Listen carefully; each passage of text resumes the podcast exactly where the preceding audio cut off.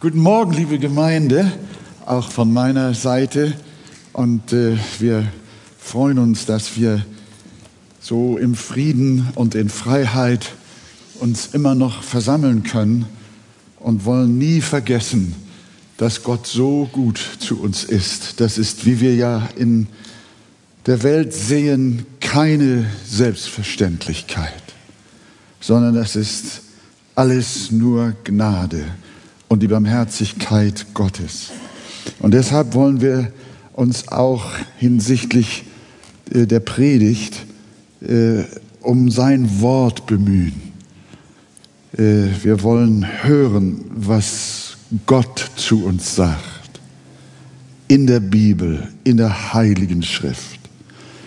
Und das Thema lautet heute das Blut eines ewigen Bundes. Und wir machen ja weiter in 2. Mose Kapitel 24. Äh, wenn ihr könnt, steht doch gern auf und lest in der Bibel dieses Kapitel mit mir.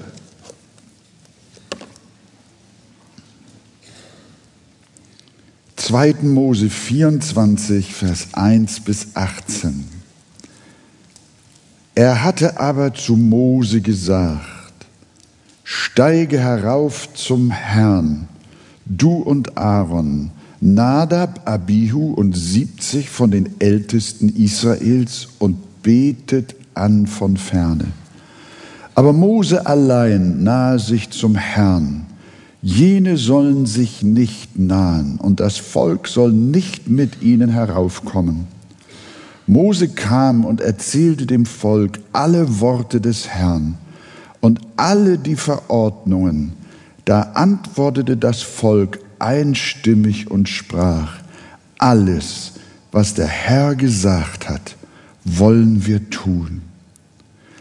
Da schrieb Mose alle Worte des Herrn nieder und stand des Morgens frühe auf und baute einen Altar unten am Berg und zwölf Mahlsteine nach den zwölf Stämmen Israels. Und Mose sandte israelitische Jünglinge, dass sie Brandopfer darbrachten und Pfarren opferten zum Dankopfer dem Herrn. Und Mose nahm die Hälfte des Blutes und tat es in Becken, aber die andere Hälfte des Blutes sprengte er auf den Altar. Darauf nahm er das Buch des Bundes und las es vor den Ohren des Volkes. Und sie sprachen, alles, was der Herr gesagt hat, das wollen wir tun und befolgen. Da nahm Mose das Blut und sprengte es auf das Volk und sprach, sehet, das ist das Blut des Bundes den der Herr mit euch gemacht hat, über allen diesen Worten. Da stiegen Mose und Aaron, Nadab und Abihu und siebzig von den Ältesten Israels hinauf, und sie sahen den Gott Israels, und unter seinen Füßen war ein Boden wie von Saphirsteinen und so klar wie der Himmel selbst. Und er legte seine Hand nicht an die Auserwählten der Kinder Israel. Und als sie Gott gesehen hatten, aßen und tranken sie. Und der Herr sprach zu Mose, steige zu mir herauf auf den Berg und bleibe da selbst. So will ich dir die steinernen Tafeln geben und das Gesetz und das Gebot, das ich geschrieben habe, um sie zu unterweisen. Da machte sich Mose samt seinem Diener Josua und stieg auf und stieg auf den Berg hinauf zu Gott. Zu den Ältesten aber hatte er gesagt, erwartet uns hier, bis wir wieder zu euch kommen. Sehet, Aaron und Hur sind bei euch. Wer eine Angelegenheit hat, der wende sich an sie. Als nun Mose auf den Berg stieg, bedeckte eine Wolke den Berg. Und die Herrlichkeit des Herrn wohnte auf dem Berg Sinai und die Wolke bedeckte ihn sechs Tage lang. Am siebten Tage aber rief er Mose von der Wolke aus zu, und die Herrlichkeit des Herrn erschien den Kindern Israel wie ein verzehrendes Feuer oben auf dem Gipfel des Berges. Mose aber ging mitten in die Wolke hinein, da er den Berg bestieg. Und Mose blieb 40 Tage und 40 Nächte auf dem Berge. Interessant. Gott segne euch. Ich kann nicht über alles sprechen. Als ich dieses Kapitel vor mir hatte, dachte ich, was willst du darüber sagen? Was, was sagt hier? Was ist die Botschaft des Textes? Und als ich mich dann reingearbeitet habe, habe ich gemerkt, wir könnten eine Bibelwoche machen über, nur über dieses Kapitel. Äh, aber diese Zeit, die haben wir nicht. Ich will euch nur kurz erinnern, Gott hatte die zehn Gebote vom Berge mündlich verkündigt, noch nicht schriftlich auf den Tafeln gegeben. Die empfing Mose jetzt erst, als er auf den Berg ging. 40 Tage und 40 Nächte. Und Gott hatte auch über Mose seinen Willen kundgetan, wie denn die zehn Gebote auch ausgelebt werden sollen. Ihr erinnert euch, dass wir äh, im Nachgang zu den zehn Geboten das sogenannte Zivilgesetz ja betrachtet haben. Da ging es um die Fragen, Detailfragen der Sklaverei, Körperverletzungen, Eigentumsverletzungen, Wiedergutmachungen, Brautpreis, Umgang mit Fremdlingen, Witwen und Waisen, äh, ob man Zinsen nehmen soll bei der Vergabe eines Darlehens an arme Menschen und so weiter. Also äh, dieses und dieses, diese äh, zwei oder drei Kapitel, die dann nach den zehn Geboten folgen, die nannte die Bibel oder Mose das Buch des Bundes, wie wir gelesen haben. Das waren also die Texte, die jetzt hier, also noch nicht, äh, noch, noch nicht getextet, sondern gesprochen, das muss man wissen. Bisher hat das Volk das alles nur akustisch gehört. Und hier nun in Kapitel 24, damit wir wissen, worum es geht, wird nun ein Bund geschlossen zwischen Gott und Israel. Und die eine Grundlage für diese Bundesschließung sind die zehn Gebote und auch das Buch des Bundes, die Erklärungen dazu. Das ist von 1. Mose 20, 21 bis 23 bis Vers 19. Und äh, diese Worte sollten Bestandteil des Bundes werden. Also Gottes Gesetz soll Grundlage für den Bundesschluss mit Israel werden. Und jetzt gehen wir mal rein. Äh, damit das aber nicht nur mündlich, sondern auch urkundlich gemacht wird, lesen wir in Vers 4 nochmal unseres Textes. Da schrieb Mose alle Worte des Herrn nieder. Habt ihr das gelesen? Hier sehen wir ein Stück, wie die Bibel entstanden ist. Denn hier wurden sozusagen die ersten Worte des Alten Testamentes geschrieben.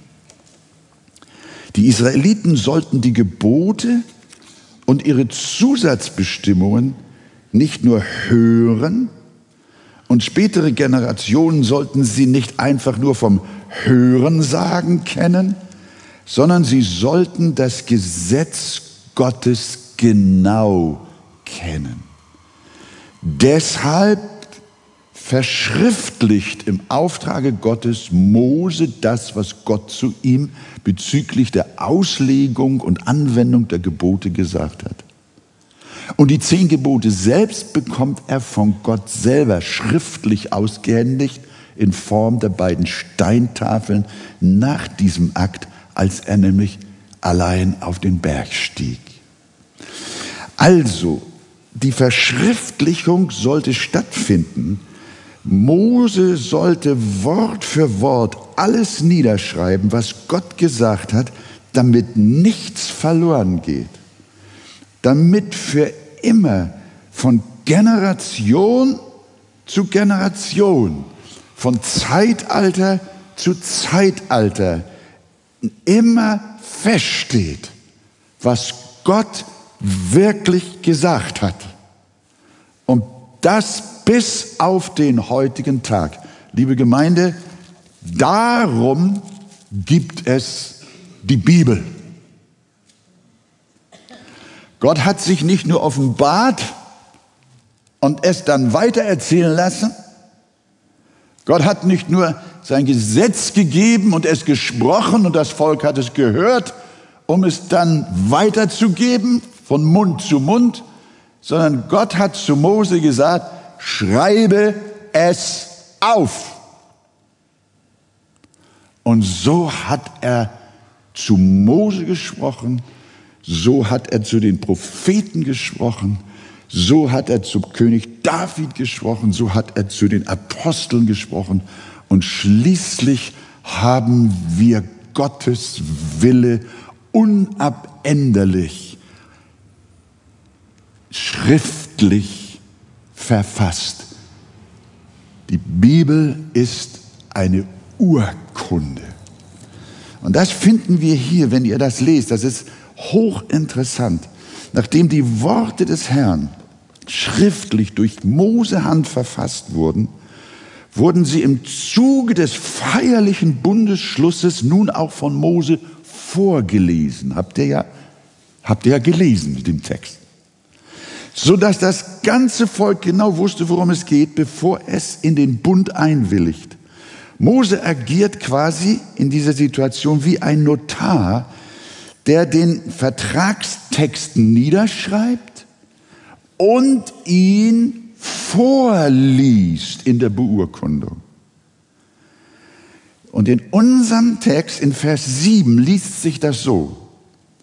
Da nahm Mose das Buch des Bundes und las es vor den Ohren des Volkes. Und sie sprachen, als sie alles gehört haben, alles, was der Herr gesagt hat, das wollen wir tun und hören. Hier sehen wir, dass die Bibel die Detailverordnung der zehn Gebote Buch des Bundes nennt, was wir in den letzten Wochen in den Predigten ja auch behandelt haben, war das Buch des Bundes. Und warum sollte dieses Buch Vertragsbestandteil des Bundes sein? Weil Gott sein Volk auf sein Wort festlegen will.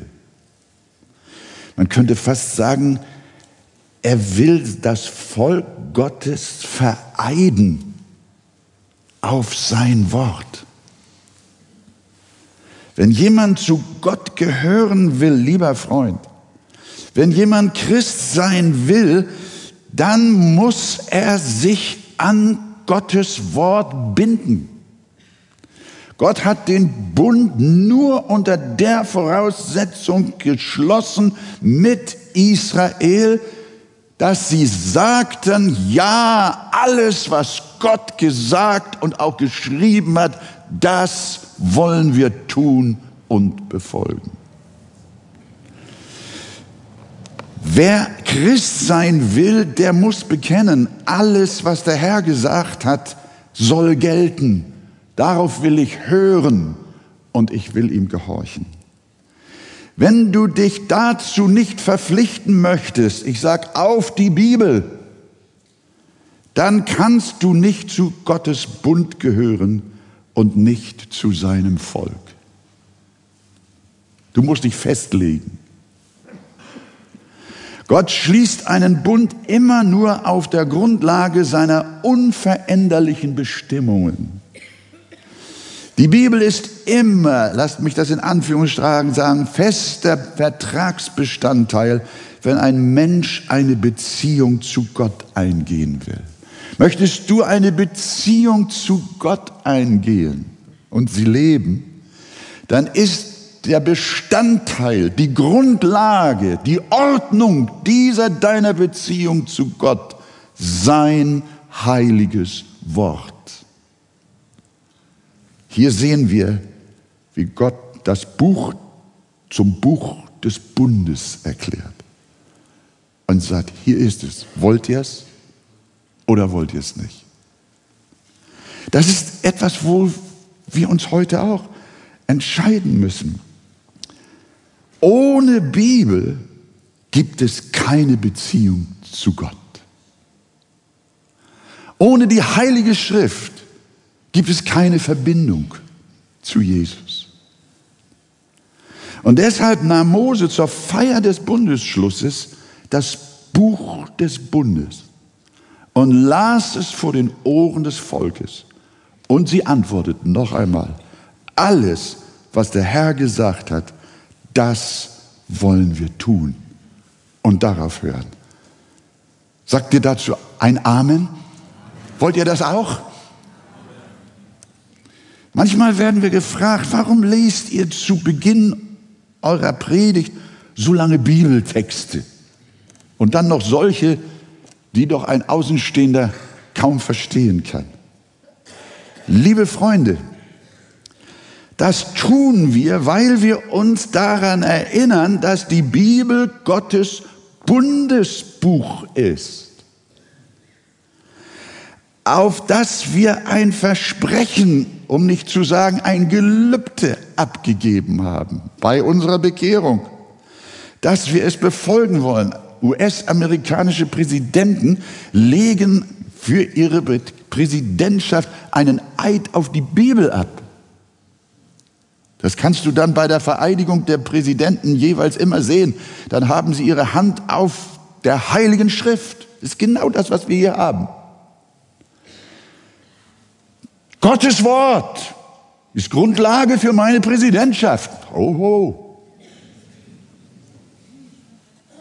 Aber für uns gilt, Gottes Wort ist die Grundlage für unser Christsein. Das ist das Bundesbuch. Der alte Bund und der neue Bund. Das alte und das neue Testament. Also, und deshalb, liebe Gemeinde, stehen wir beim Lesen auf, um das feierlich zu unterstreichen dass Gottes Wort in unserem Leben gilt.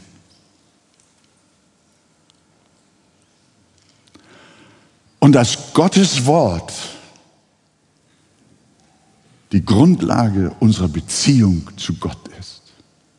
Es ist das Buch des Bundes.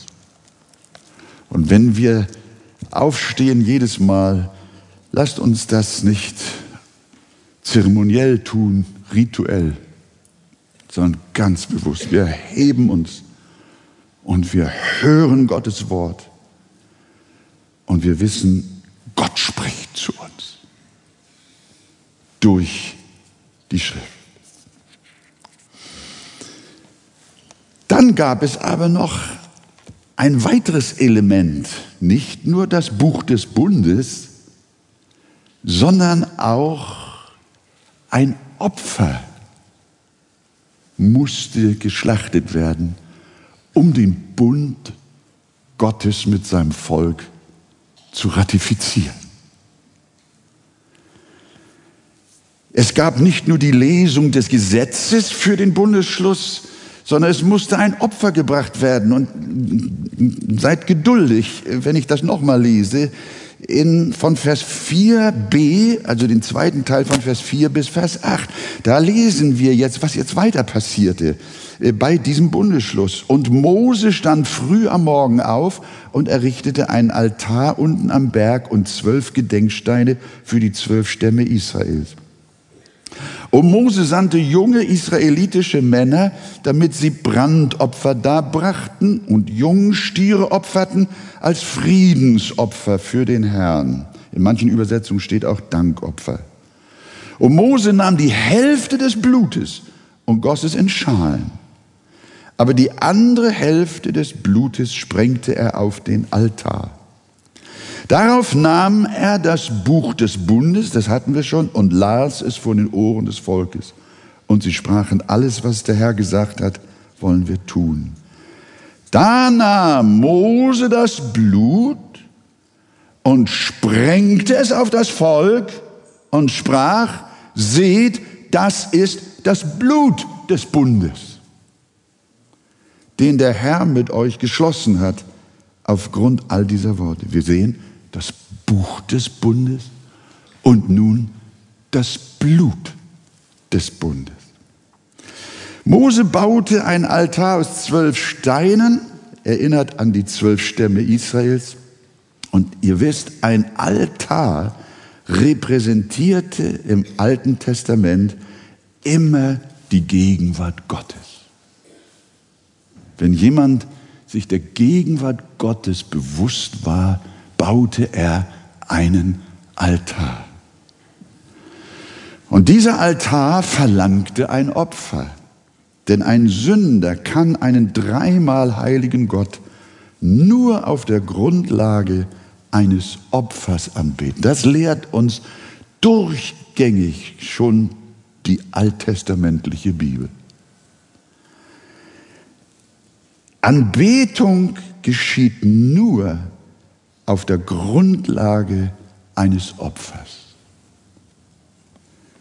Ein Sünder kann einen dreimal heiligen Gott nur auf der Grundlage eines Opfers anbeten. Deshalb betete im Alten Testament niemand ohne Opfer den Herrn an. Auch schon lange bevor es den Tempel oder die Stiftshütte gab, beteten Menschen Gott an, aber niemals ohne Altar und niemals ohne ein Opfer.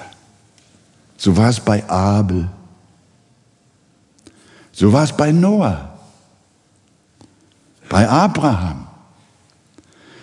Sie alle wussten, dass sie Sünder waren und nicht ohne Opfer für ihre Sünde dem heiligen und reinen Gott begegnen können. Ein Opfer, das Mose für das Volk brachte, war das Brandopfer, das war das eine. Das heißt, es wurde vom Feuer völlig verzehrt. Das andere Opfer war ein Dankopfer beziehungsweise ein Friedensopfer. Dieser Bund nennt man ja auch den Bund des Friedens. Dieses Opfer wurde nicht verbrannt, sondern geschlachtet, entblutet, gegrillt und dann gegessen, genossen. Das Blut wurde zur Hälfte auf den Altar gesprengt, das war Gottes Bild, und zur Hälfte in Gefäßen aufbewahrt, aus denen nach dem Lesen des Bundesbuches dann das Volk besprengt wurde.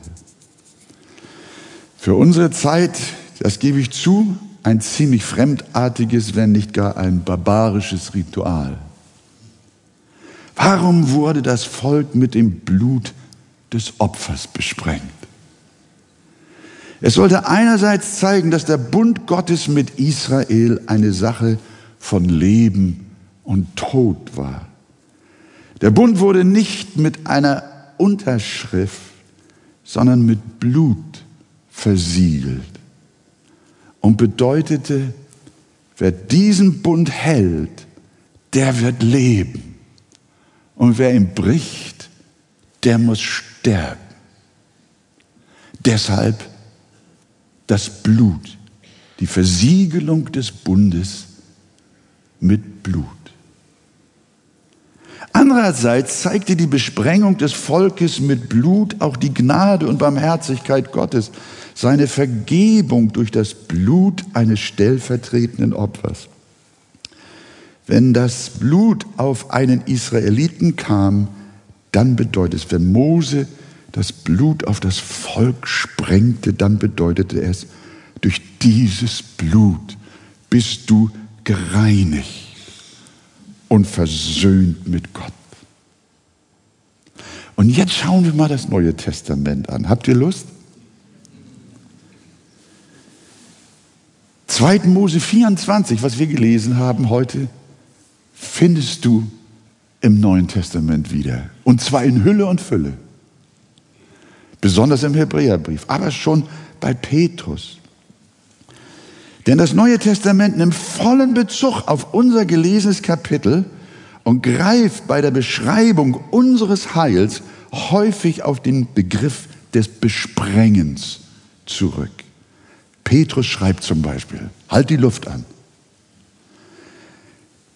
die auserwählt sind, gemäß, also 1. Petrus 1, Vers 2, die auserwählt sind gemäß der Vorsehung Gottes des Vaters, in der Heiligung des Geistes, zum Gehorsam und zur Besprengung mit dem Blut Jesu Christi.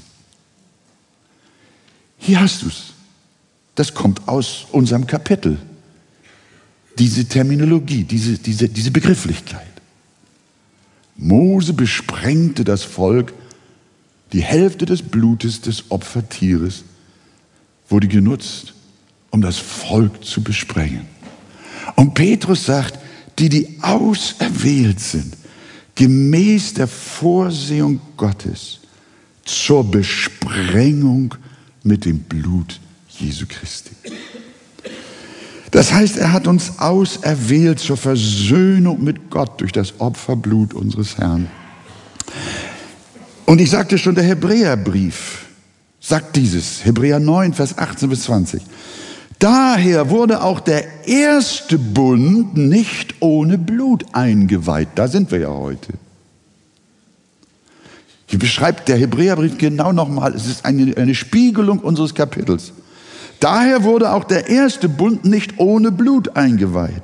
Denn nachdem jedes einzelne Gebot, die wir alle durchgenommen hatten in den letzten Wochen, und das Gesetz von Mose, dem, also jedes einzelne Gebot meint vermutlich die zehn Gebote, nach dem Gesetz von Mose meint das Zivilgesetz, dem ganzen Volk verkündet worden war, nahm Mose das Blut der Kälber und Böcke mit Wasser und Purpurwolle und Isop und besprengte sowohl das Buch selbst als auch das ganze Volk, wobei er sprach, dies ist das Blut des Bundes, den Gott mit euch geschlossen hat. Wir sehen, 2. Mose 24 hat etwas mit uns zu tun.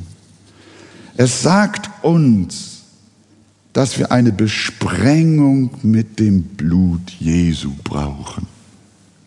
Nicht äußerlich wie damals das Volk Israel, das nur symbolhaft war, sondern wir brauchen eine Besprengung mit dem Blut Jesu innerlich, am Herzen. Und das erklärt Hebräer in Kapitel 10, Vers 22 mit diesen Worten. Und dann sagt er, oh, Brüder, Schwestern, hört, so lasst uns hinzutreten mit wahrhaftigem Herzen, in völliger Gewissheit des Glaubens, durch Besprengung der Herzen los vom bösen Gewissen. Seht ihr, dieser Begriff Besprengung kommt hier wieder und wird angewandt auf die Gläubigen des Neuen Testaments. Unsere Errettung geschieht im Glauben, in Anlehnung an unser Mose-Kapitel, durch die Besprengung mit dem Opferblut Christi. Die Frage ist, ist das bei dir geschehen? Bist du durch den Glauben und aus dem Glauben mit dem Blut Jesu Christi besprengt worden, dass auch du zu dem Bund der Erlösung und der Gnade Gottes gehörst. Ist dein Herz mit dem Blut deines Erlösers Jesus Christus besprengt? Glaubst du, dass du durch das Blut des Sohnes Gottes Vergebung und Errettung empfangen hast?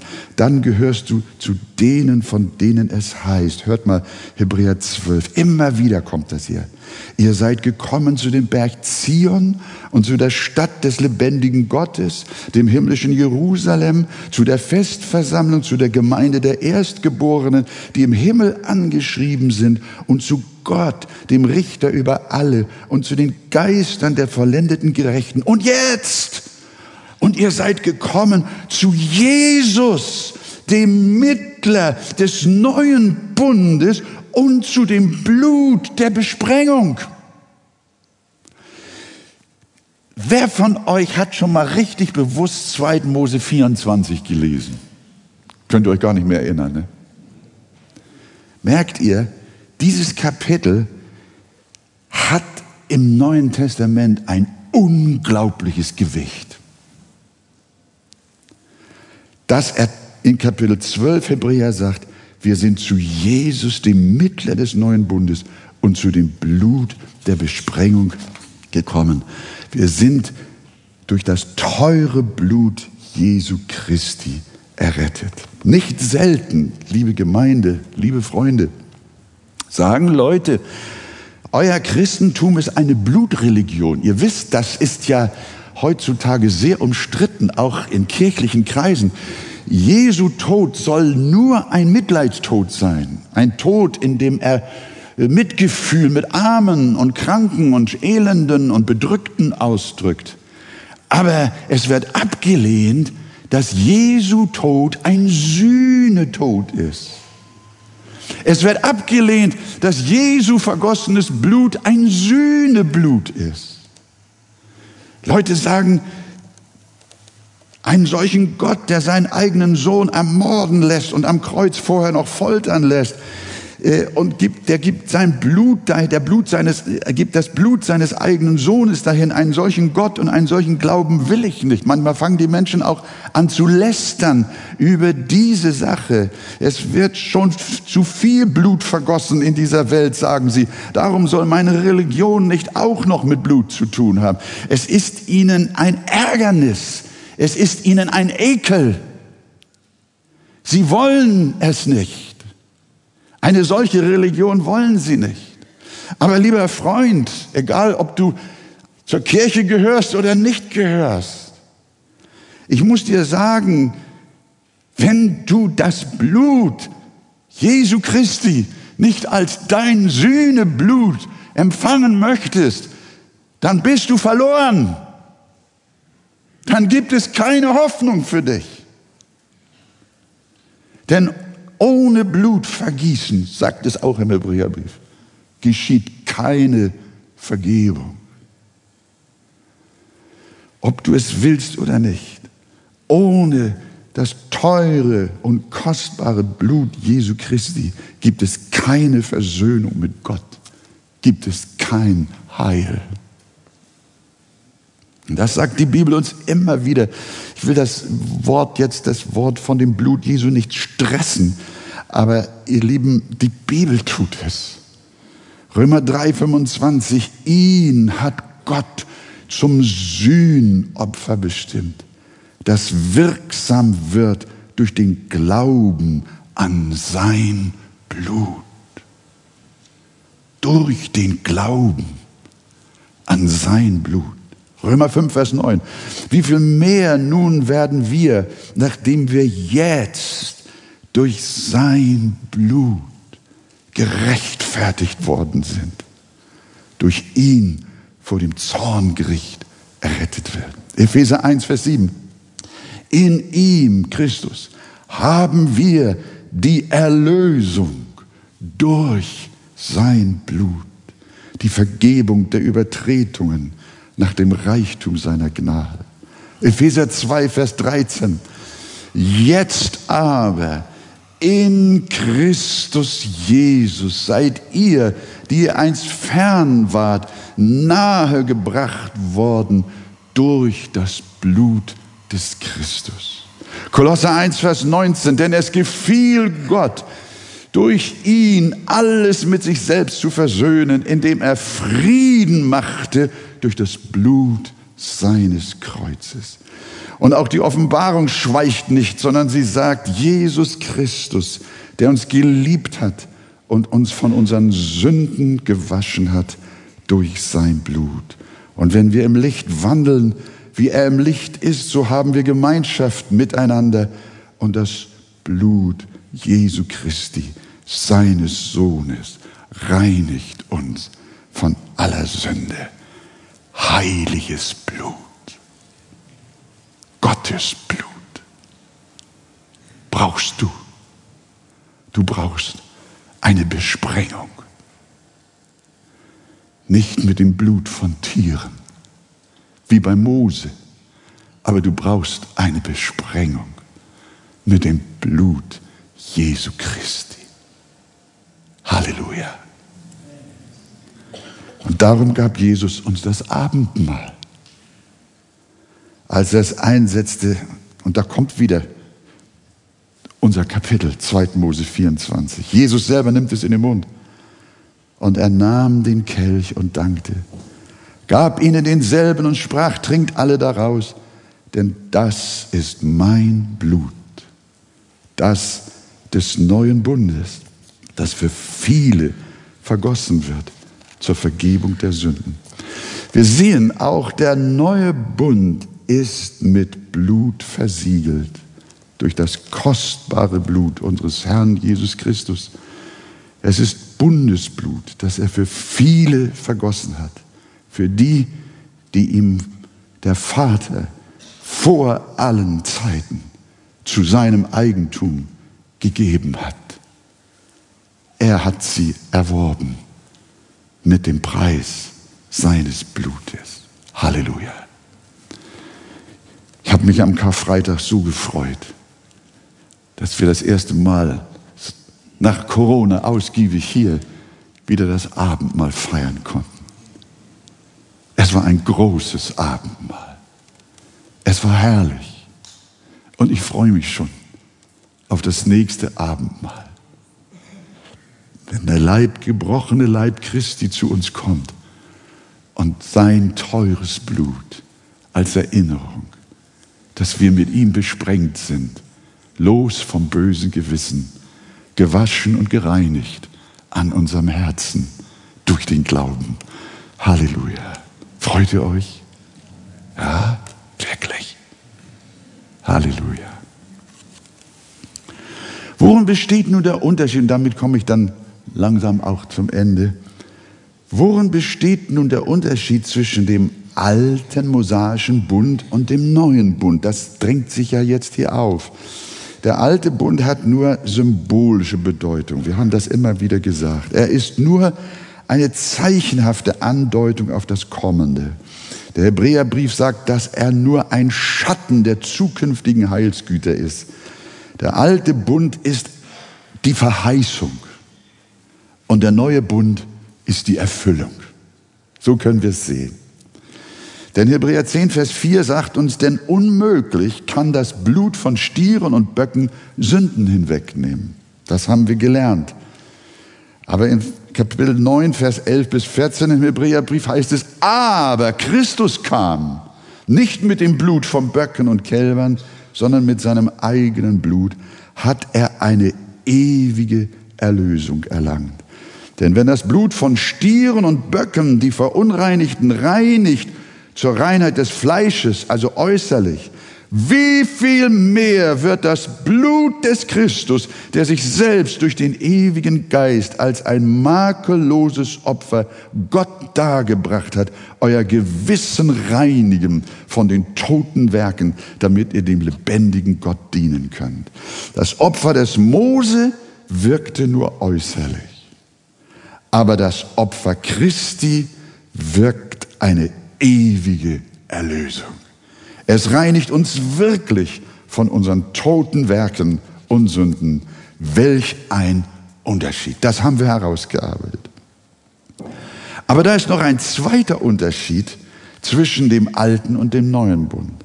Als Mose Gottes Gesetz verlas, haben wir gehört schon mehrfach, antwortete das Volk, alles, was der Herr gesagt hat, das wollen wir tun und darauf hören. Sie wollten alles tun, aber wir wissen, sie konnten nicht.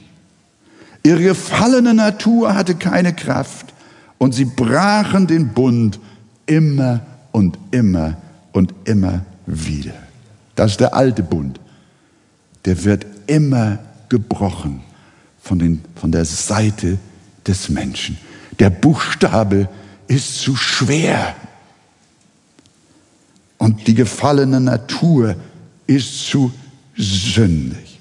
Aber liebe Gemeinde, jetzt kommen wir zum Höhepunkt der Predigt.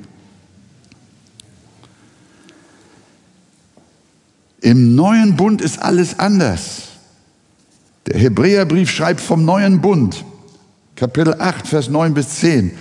Nicht wie der Bund, den ich mit ihren Vätern gemacht habe an dem Tag, als ich sie bei der Hand nahm, um sie aus dem Land Ägypten zu führen, denn sie sind nicht in meinem Bund geblieben. Und ich ließ sie gehen, spricht der Herr. Und jetzt, sondern das ist der Bund, den ich nun mit dem Haus Israel schließen werde nach jenen Tagen des alten Bundes, spricht der Herr. Ich will ihnen meine Gesetze in den Sinn geben und sie in ihre Herzen schreiben.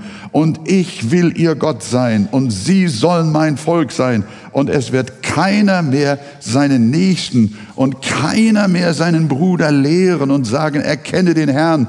Denn es werden mich alle erkennen, vom kleinsten bis zum größten unter ihnen. Denn sie haben Gottes Gesetz im Herzen.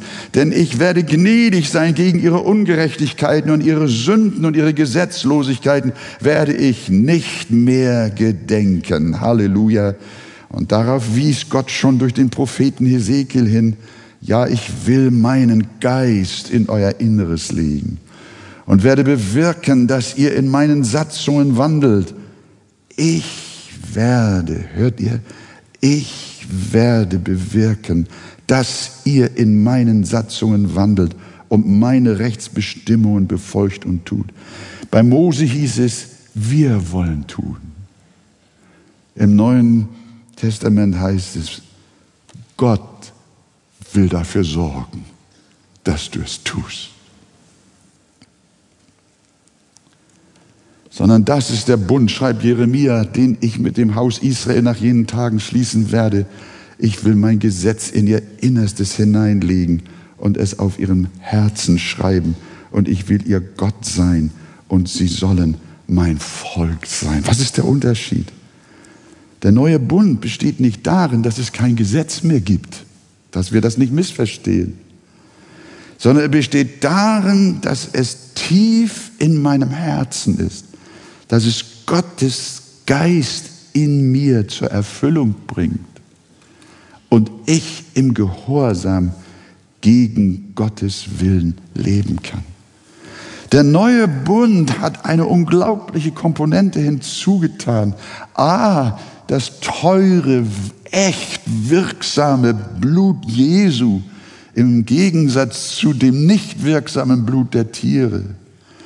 Aber der neue Bund besteht, hat eine Andersartigkeit dadurch, dass ich nicht mehr auf den Buchstaben achte, der mich tötet und mich umbringt, weil ich es nicht schaffe, sondern das Gesetz, das ich lese, springt in mein Herz und wohnt in meiner Seele. Der Wille Gottes ist platziert in meiner Brust, in meinen Sinnen, in meinen Gedanken, in meinen Neigungen, in meinem Willen, in meinen Hoffnungen und Absichten. Halleluja. Gott selber nimmt das harte, steinerne Herz, das nicht gehorchen will, heraus und schenkt uns ein fleischendes Herz, und es sagt, Herr Jesus, ich gehöre dir und ich habe Lust am Gesetz des Herrn und ich sinne über ihm nach Tag und Nacht. Es ist meine Freude, denn der ist gepflanzt wie ein Baum an den Wasserbächen, der seine Frucht bringt an jedem Tage. Halleluja. Das heißt, liebe Freunde, das Gesetz ist nicht mehr unser Feind, sondern es ist unser Freund geworden durch den Heiligen Geist in unserem Herzen. Sagt ihr Amen? Das ist der neue Bund. Das ist der Bund in seinem heiligen Blut. Einer von Spurgeons Freunden, das hat mich umgehauen, als ich das las, war Gefängnispfarrer. Und er erzählte von der Bekehrung eines Insassen, bei der die Erkenntnis der beiden Bündnisse Gottes eine besondere Rolle gespielt haben. Es handelt sich dabei um einen knochenharten Schwerverbrecher. Verglichen mit den anderen Gefangenen war er sehr aufsässig und neigte auch im Gefängnis zur Gewalt. Kaum einer konnte mit dem Rowdy umgehen. Er zeigte auch keinerlei Bedauern für seine schweren kriminellen Taten. Aber der Seelsorger, Spurgeons Freund, hat mehrfach versucht, sich dem Mann zu nähern und den Mann zur Einsicht zu bringen. Aber man konnte nicht mit ihm reden. Doch eines Tages bat dieser Gefangene um ein Buch, das in der Gefängnisbücherei aber nicht vorhanden war und nicht besorgt werden konnte. Und dann hat Spurgeons Freund, also dieser Gefängnisseelsorger, die Gelegenheit wahrgenommen, hat gesagt, wenn das Buch nicht da ist, das du möchtest, dann nimm doch das Buch hier, das in deiner Zelle war. In England war in jeder Gefängniszelle eine Bibel. Dann lies doch, dann lies doch das Buch und fragt ihn, hast du denn dieses Buch schon, hast du das Buch denn schon gelesen? Der Gefangene gab ihm keine Antwort, aber schaute ihn durchbohrend an, als wollte er ihn töten. Als der Pastor die Frage freundlich wiederholte, bekam er die schroffe Antwort, du würdest mir eine solche Frage nicht stellen, wenn du wüsstest, wer ich wirklich bin. Was habe ich mit einem solchen Buch zu tun? fragte er.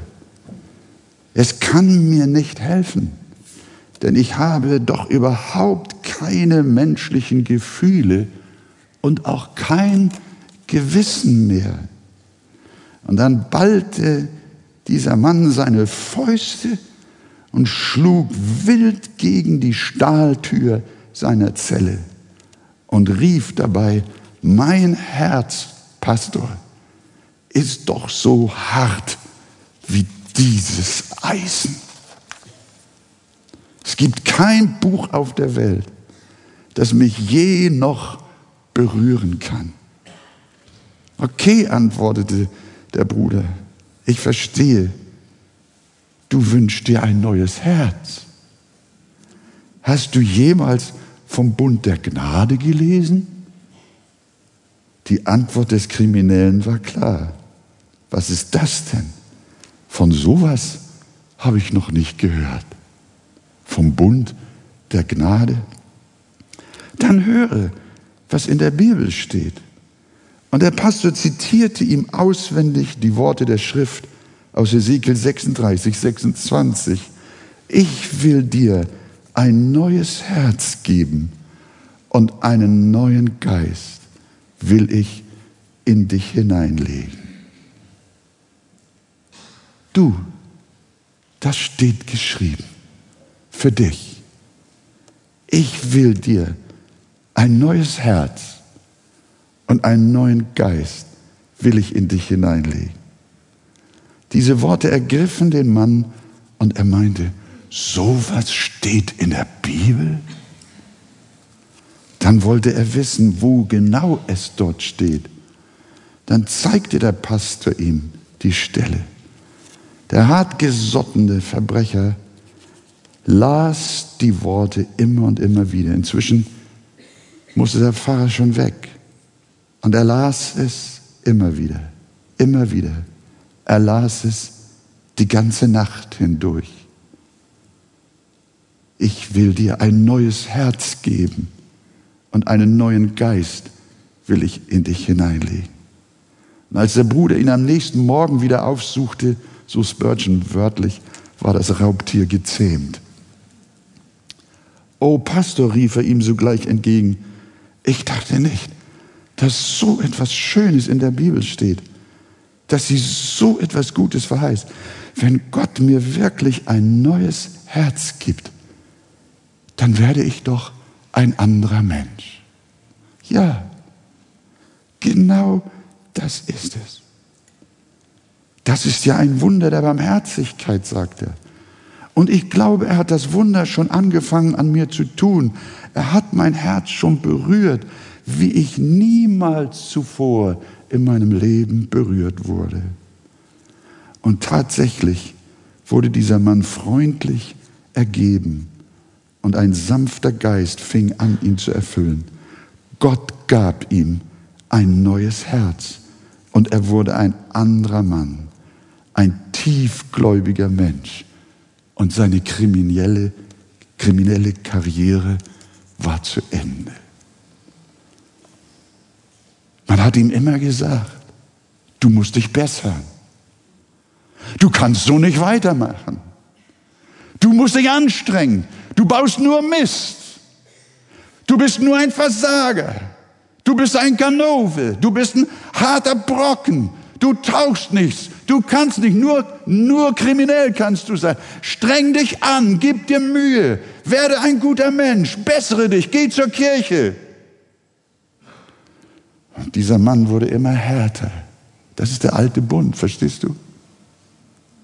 Der Bund der Werke. Das ist nur eine, der hilft nicht. Aber der neue Bund sagt, ich will meinen Geist in euer Herz geben. Und ich will solche Leute aus euch machen, die mit Freuden nach meinen Bestimmungen leben und meine Gebote lieben. Und die Nachfolge Christi ist nicht eine Last, sondern sie ist eine Lust. Halleluja. Wer von euch hat schon so ein neues Herz bekommen? Darf ich eure Hände sehen? Wen hat Gott schon zart gemacht? Wer liebt Gottes Gebot? Wer liebt Gottes Wort? Gelobt sei dein Name. Du sagst heute, während du hier sitzt oder draußen auch zuhörst, du sagst, ja, ich bin dieser harte Typ. Ich bin wie Eisen, ich bin kalt. Ich habe keine Gefühle, ich spüre keine Liebe. Ich, ich habe keine Zärtlichkeit. Ich bin, ich bin hart durch und durch. Aber ich sag dir, heute hörst du das erste Mal in deinem Leben von dem Bund der Gnade. Jesus sagt, das ist mein Blut, das Blut des neuen Bundes, des Bundes der Gnade. Und jetzt sagst du alles, was der Herr gesagt hat, das wollen wir tun und darauf hören.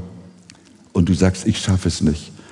Aber jetzt sagst du, ich will es tun, weil Gott mir die Kraft gibt, weil er es durch mich tut. Gott handelt an dir. Er schafft in dir ein reines Herz. Er verändert deinen Charakter. Er macht dich zart. Und das auf der Grundlage seines Kreuzestodes, auf der Grundlage seines Gnadenbundes, von dem der Hebräerbrief auch noch sagt, und das ist dann das letzte Wort, der Gott des Friedens aber, der unseren Herrn Jesus Christus aus den Toten heraufgeführt hat, durch das Blut eines ewigen Bundes. Er rüste euch völlig aus zu jedem guten Werk, damit ihr seinen Willen tut, indem er in euch das wirkt, was vor ihm wohlgefällig ist, durch Jesus Christus. Ihm sei Ehre von Ewigkeit zu Ewigkeit. Und dieser Bund findet seinen Ursprung in dieser ewige Bund findet seinen Ursprung in unserem heutigen Text.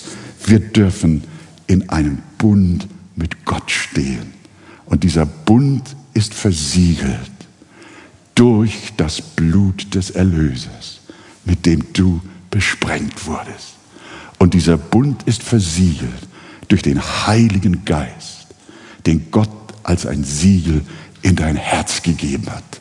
Und durch den Heiligen Geist und das Blut Jesu Christi kannst du leben, kannst du fröhlich leben und Hoffnung haben, denn wir stehen in einem ewigen Bund, der niemals scheitert, der niemals endet. Dieser Bund ist gesichert durch das teure Blut Jesu Christi. Halleluja. Amen.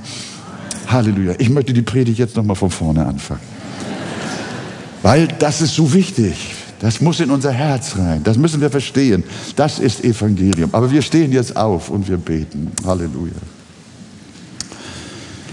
Lieber Vater, ich möchte dich von ganzem Herzen bitten, dass du heute denen, die noch ferne sind von deinem heiligen Bund, dass du sie herzurufen möchtest, Herr, dass sie kommen, dass auch sie besprengt werden in ihren Herzen durch dein teures Blut, das du zur Vergebung und Sühne unserer Sünden vergossen hast.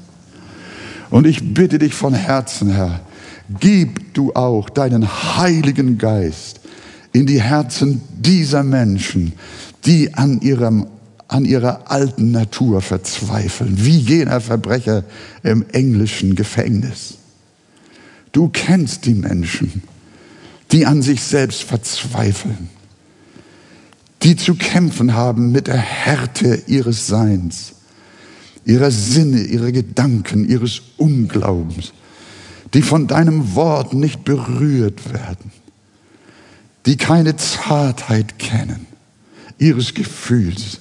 Du kennst diese kalten, steinernen Herzen, aber sie sehnen sich danach, dass diese Klamotten aus ihrem Innern verschwinden. Sie haben ein tiefes Verlangen, anders zu sein, verändert zu werden. Aber das Gesetz, das sie halten wollen, das bringt es nicht. Es ist toter Buchstabe für sie. Aber jetzt haben sie heute Morgen gehört, dass das Blut Jesu da ist und alle Schuld vergibt. Komm, Herr, du himmlischer Mose, besprenge die Herzen mit deinem heiligen Blut.